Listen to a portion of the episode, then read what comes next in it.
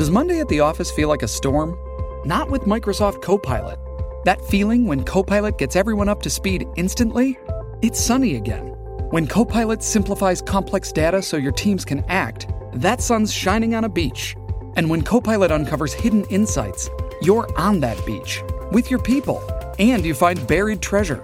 That's Microsoft Copilot. Learn more at Microsoft.com/slash AI for all. Welcome back to Who's Talking. He's one of the most recognizable actors on television.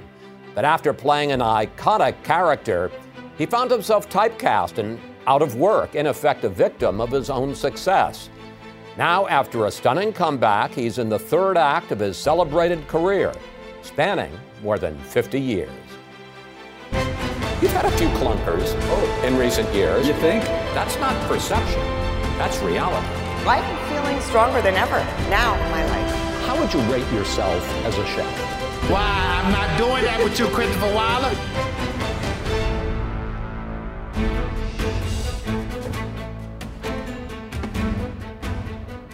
Henry Winkler, welcome. I am genuinely excited to have you here. Well, I'm genuinely excited to be here with you, to tell you the truth.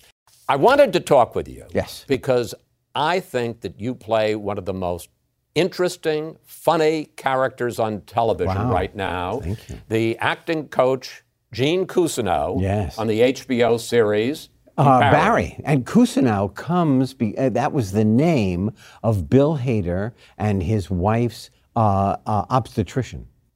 Okay, I did not know that. Yes, Dr. That, that enriches the series for me. Let's take a look at Gene Cousineau in action. Okay. Barry, you want to be an actor? You better get out of your own way. Okay. Life is about taking a risk, making the unsafe choice. All right, here's a little story just to illustrate. I once auditioned for the guy that robbed the house on Full House. And I carried a loaded Beretta with me into the audition just to feel the weight of it. Did you get the part? Oh, they freaked out. It is, I love this show, and I love you in this show. Now, who is this guy? This guy is a, a, a compilation of somebody that the writers were writing about who taught here in LA and the 14 teachers that I had over my uh, school career from college and graduate school. When you say that there's a person specific that they had in mind, the writers were writing about. Yes. The, uh, one of the writer's wives went to this particular class. Uh, and all I will say about him, eh, I believe that, you know, when you're an acting student and you're in the beginning of your career, you are earning money, you're a barista, you're washing dishes, you're, you're buying food, your rent, and acting class. And I think that he would pressure his students into buying his original art. Really? I mean, Yeah. that was kind of part of the price of admission. I imagine, and I thought that's all I need to know about this particular guy. so, you say it's also a compilation of a bunch of acting teachers, Yes. coaches that you had. Yes. Were they really that bad? You know what? It uh, it's not a matter of being that bad. It is a matter of teachers um, uh, of acting are a very strange um, breed, and th- th- a lot of them think they have to tear you down in order to build you up. One of my teachers, uh, you know, I am dyslexic, and so I cover my inability to read off the page uh, when I'm doing a script with humor. I just make it up. And I was um, being a clown in the class, and she said, Winkler, you're trying to undermine my class. Now, first of all, I didn't know what she meant. Second of all, I, I didn't even have a self yet that I could be so clever as to undermine anything. Uh, I thought, well, now I'm going to be thrown out of the school. You have said that of all the things you've done in your career, and Yes. you've done a lot of things in your career, and we're going to talk about it, Yes. that this is the best. What is so special about playing Gene Cousineau in Barry? there is an expression that if it uh, ain't on the page, it ain't on the stage. And Bill Hader and Alec Berg, Liz and Duffy and Justin, uh, they write and give you such a, a, a jumping off place. They give you such a blueprint in order to create your character. And I'm telling you that it's just magnificent to be. There's also a policy of no assholes on the set. And for the f- four seasons, they have kept to that. So, you got the role of Gene Cousineau Yes. at age 72. Is there wood? I'd like to knock on wood. Uh, There's no wood here. Okay, I'm sorry. when I get home. Here we go. Yeah. Uh, you got the role of Cousineau at 72. You got the role of the Fonz, Yes. Arthur Fonzarelli, at age 27. There's a Yes. certain kind of, yes. Amazing. And here's the question. Here you are, a Jewish upper middle class kid from Manhattan. Right. By, We by, lived above our means. I just want you to, Okay, well, to that's know good. that. That's okay. It still counts. Uh, r- by your own admission, riddled with insecurity. Yes. And you get the role of the leather jacket wearing, tough, street, Italian street kid. Yeah. Let's take a look back at you as the Fonz. Okay. I'm the Fonz. That's it. You're the Fonz. That's right. I snap my fingers, girls come running, you know. Whoa!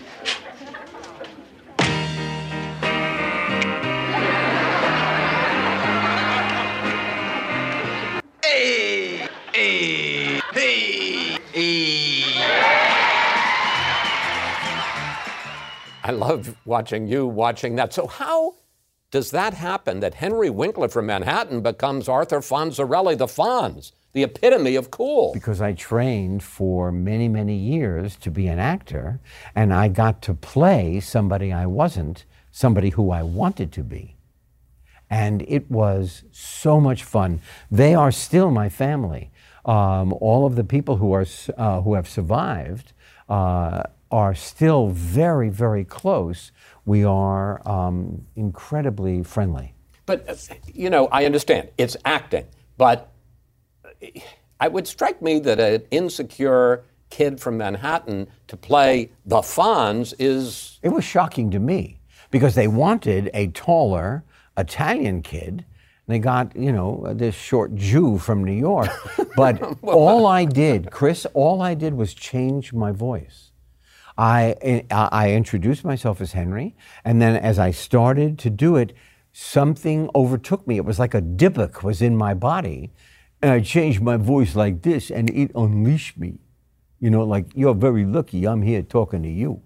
And, and had you planned that, or did I it? did not. I didn't know that it was going to happen. And I just went with it. And that is what I was able to do as an actor, but not able to do as a human being.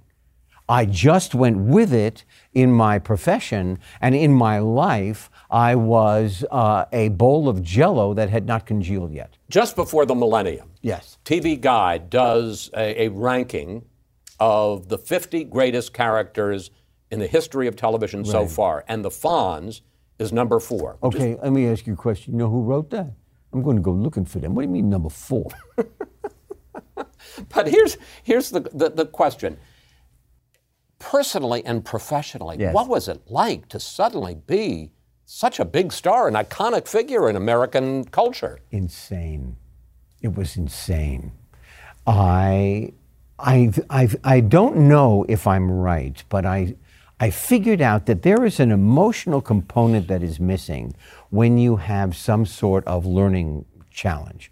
You have such a little sense of self, and that that um, very fact helped me deal with what other people were saying. They couldn't possibly know what they were talking about. I am this person who is totally um, uh, without self, without. Uh, So you didn't get swept away by it, is what you're saying. You didn't. it, I, I was not allowed to be swept away because I, I couldn't buy in that this is me. And I, I want to say I am grateful because I have seen so many people. I one of the the the things that I I um, stuck to the credos. Well, I did not want to be a flash in the pan. I did not want to do this one show which I loved, this one show that gave me uh, access to the world, and then go home. like the you know like the the magician flash paper. You light it and Right. Yeah. I didn't want to be the. That was a very Gene Cousineau moment. Yes. That was good. So let's talk about an, an iconic scene of the Fonz. I just want to tell you, as Gene, I could give you tips on being a. Uh, I'm sure you can. I expect notes by the end of this interview. Oh, they're going to come okay. in an email. Yeah, the Beretta. Yeah. Yeah. So uh, Beretta that falls That's a very funny scene. So, uh, you know, for folks who haven't watched it, let me just say this is really good. And one of the things that comes out, you say the the the, the rule on the set is no uh, no assholes on the set. But the fact is, Gene Cousineau, as he gets success. He's, it turns out he's an utter asshole, and he has had a run in and pissed off and screwed over everybody in Hollywood. It is true. It is unbelievable. And Every time you go into it, like the, uh, the, the, the dinner party with Joe Mantegna, and suddenly there's this girl. Is that Laura San Giacomo? It is. Wow. It is. I, I recognized her and I was quite proud of myself. So, in any case, she, uh, it, she then tells a story how you ruined her career. Yes. And not only ruined her career, but what was what was cut out of that particular um, monologue. Yes. I had a child with her best friend. Oh, no. We didn't, Oh. I didn't know that. Oh, hello. Is that coming up in season four? It is not. So let's talk about a scene from 1977, The Fonz, and this is the scene where you are challenged to water ski over a shark that is, great premise, been penned in next to the beach. Right. Let's take a look back. There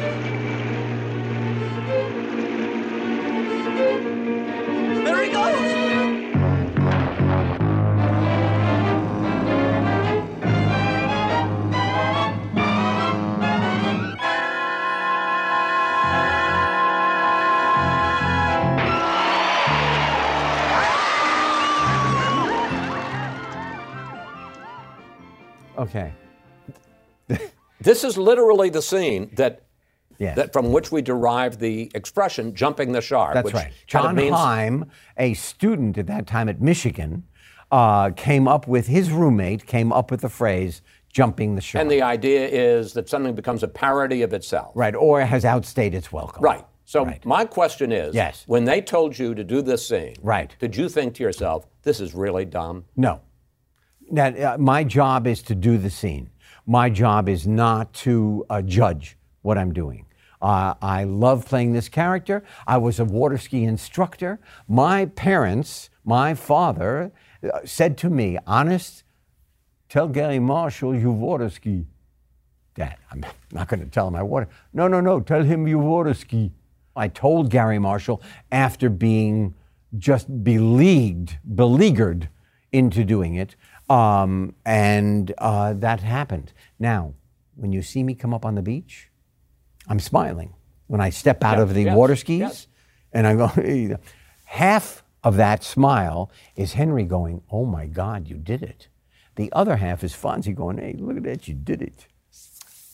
So the, the series ends. You know, you say jump the shark, but it went on for another seven years. Yeah, it's still a big hit. Absolutely. 84, the series ends. Right. And you say that you were so typecast Yes, that you couldn't find work as an actor. that's true. How bad was it? It was so bad that not only what could I not find work, but I was sitting at my desk at Paramount and I literally thought, am I ever going to find anything with as much impact as the Fonz? How will I know? Will anybody ever ask me? I'm not getting any offers. And that's when I started to produce. And MacGyver was the first show that uh, John Rich and I uh, sold to ABC. And did you find as much satisfaction? I did not. I didn't even get the question. I know, out. but I did not. I, I, I didn't like producing. Okay. During this fallow period, Yes. you do get offered a part. You get offered the part of the lead in Grease. Over, over John Travolta, before John Travolta. Before John And Travolta. you turn it down. I did. Are you a damn fool? Yes, I am. Uh, because I, only realized oh, afterwards, years afterwards, I thought I've played the Fonz. I don't want to do it again. I'm going to cement. It has already happened. I'm already typecast. I should have just shut up and had a really good time making that movie. Right. Now, I go home, I say no, and I have a Diet Coke. John Travolta goes home and has done the movie and buys a plane.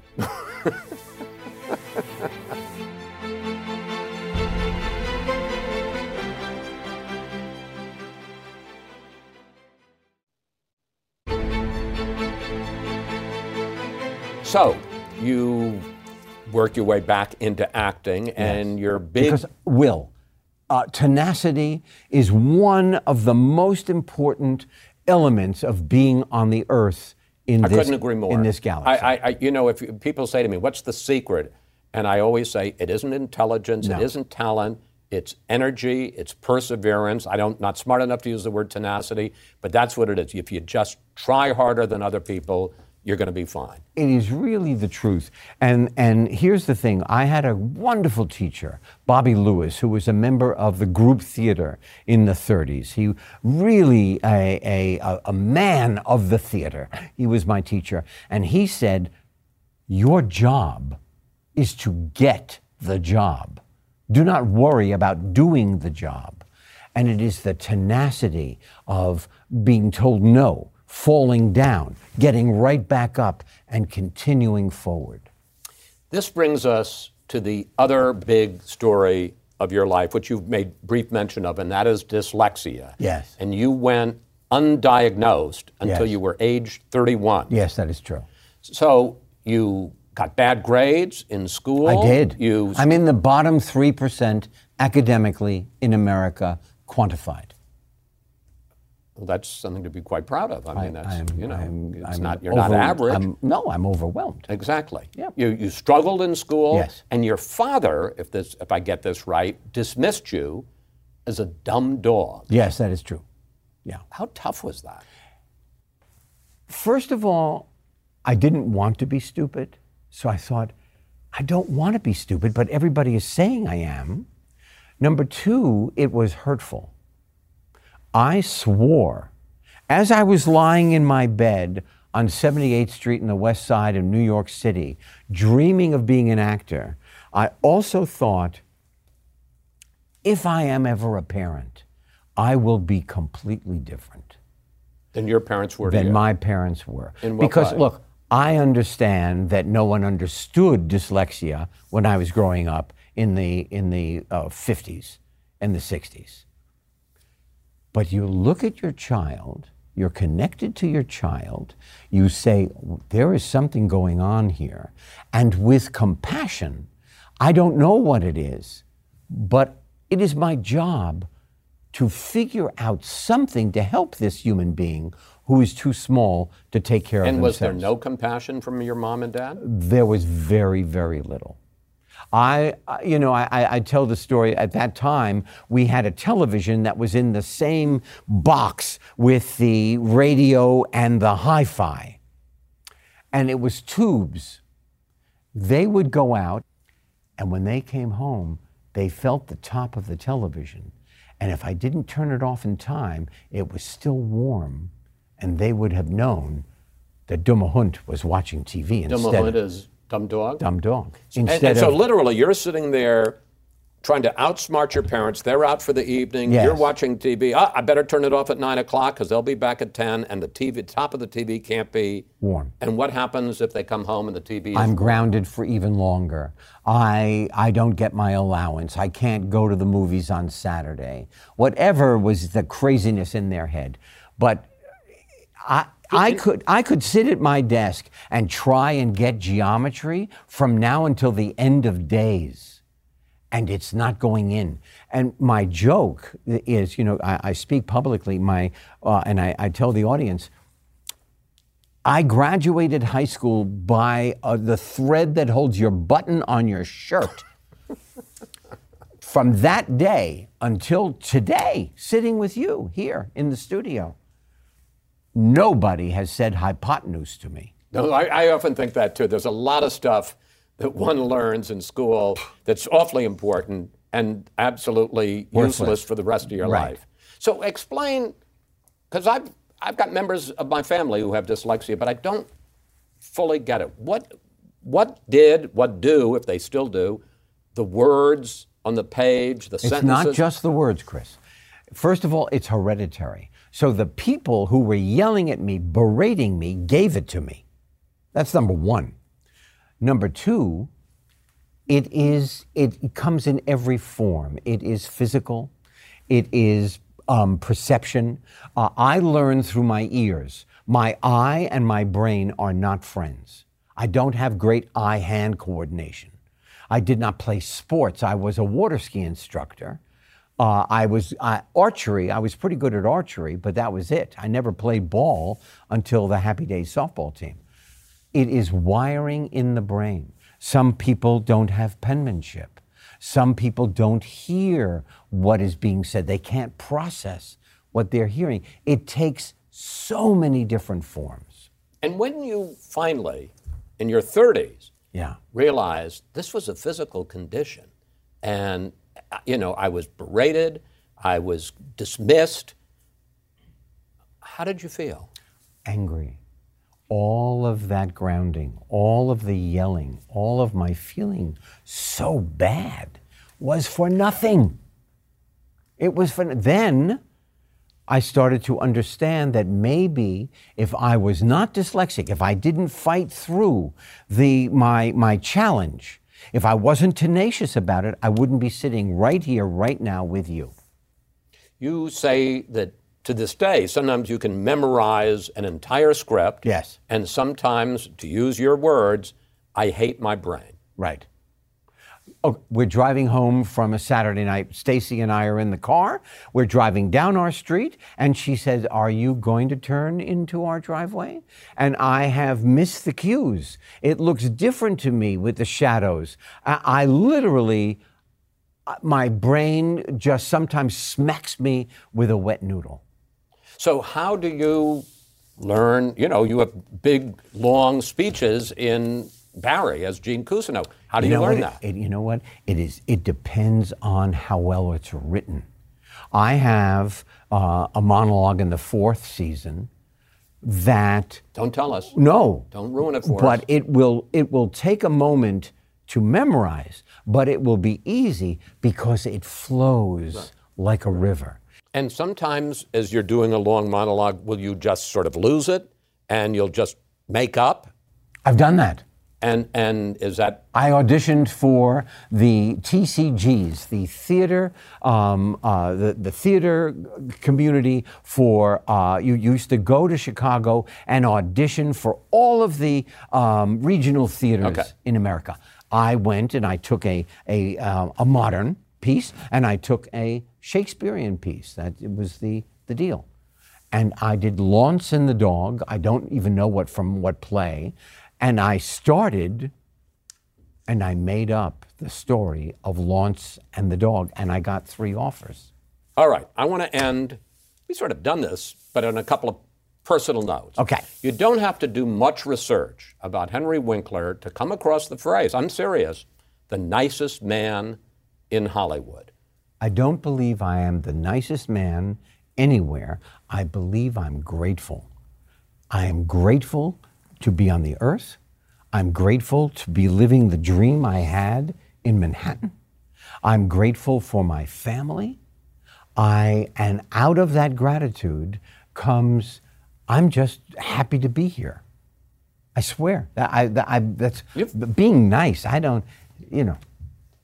You've had a pretty blessed life. I have there- a blessed Like everybody, there have been ups and downs. I want that wood again, Chris. Where is that wood? Next time I come here, I need it like a piece of wood. Second question. Yes. Here you are, a nice Jewish kid from Manhattan, and you're, I gather, an avid fly fisherman. what are you doing in the streams in Montana? Okay. I am communing with the most gorgeous nature. I, it's like a washing f- machine for your brain. Wait, No, there- oh, there- there it is. Oh, yeah. I'm Stacy. Yes. My wife is a great fisher person. Oh my gosh, she Oh, catches. can't you call her a fisherman? Yes, or woman. But uh, whatever it is, she's great at it. Okay. Okay. But oh, there's one of my biggest uh, trout. Um, Oh, uh, wait for it. That's I, we were told you wanted that picture. Yes, uh, 24 inches long. That is a fish of a lifetime. That, you know, that's hard to catch. That guy is only 21. And what is it about it that you like?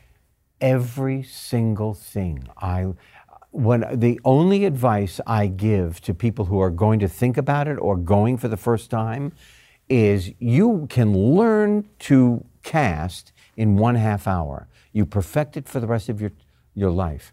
Look up. Look to see where you are. It's gorgeous.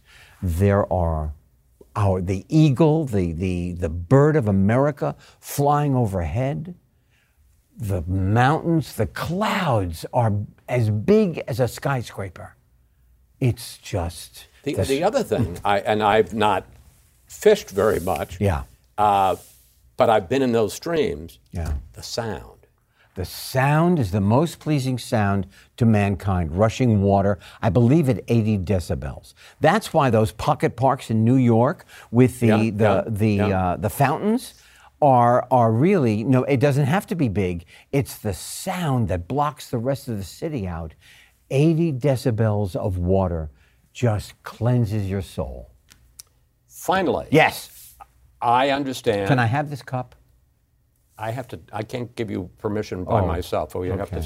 But What do I have to do? Put it in writing? well, no. Well, I it's, have a I don't know if we got more than one cup. If Oh, we're on kind of a You know what? I budget. don't want the next guest to have like paper. okay, or wood. Anyway, I want the wood. I understand Yes. that you like to post on TikTok with your six grandchildren, My oh. and we got one example. Okay. Hi, I'm Henry. This is Francis. Our strawberry song. Strawberries, strawberries, you are red. You have little seeds and green on your head, right? Yeah. I want to tell you, that is our youngest granddaughter, and I want to tell you how important that song is.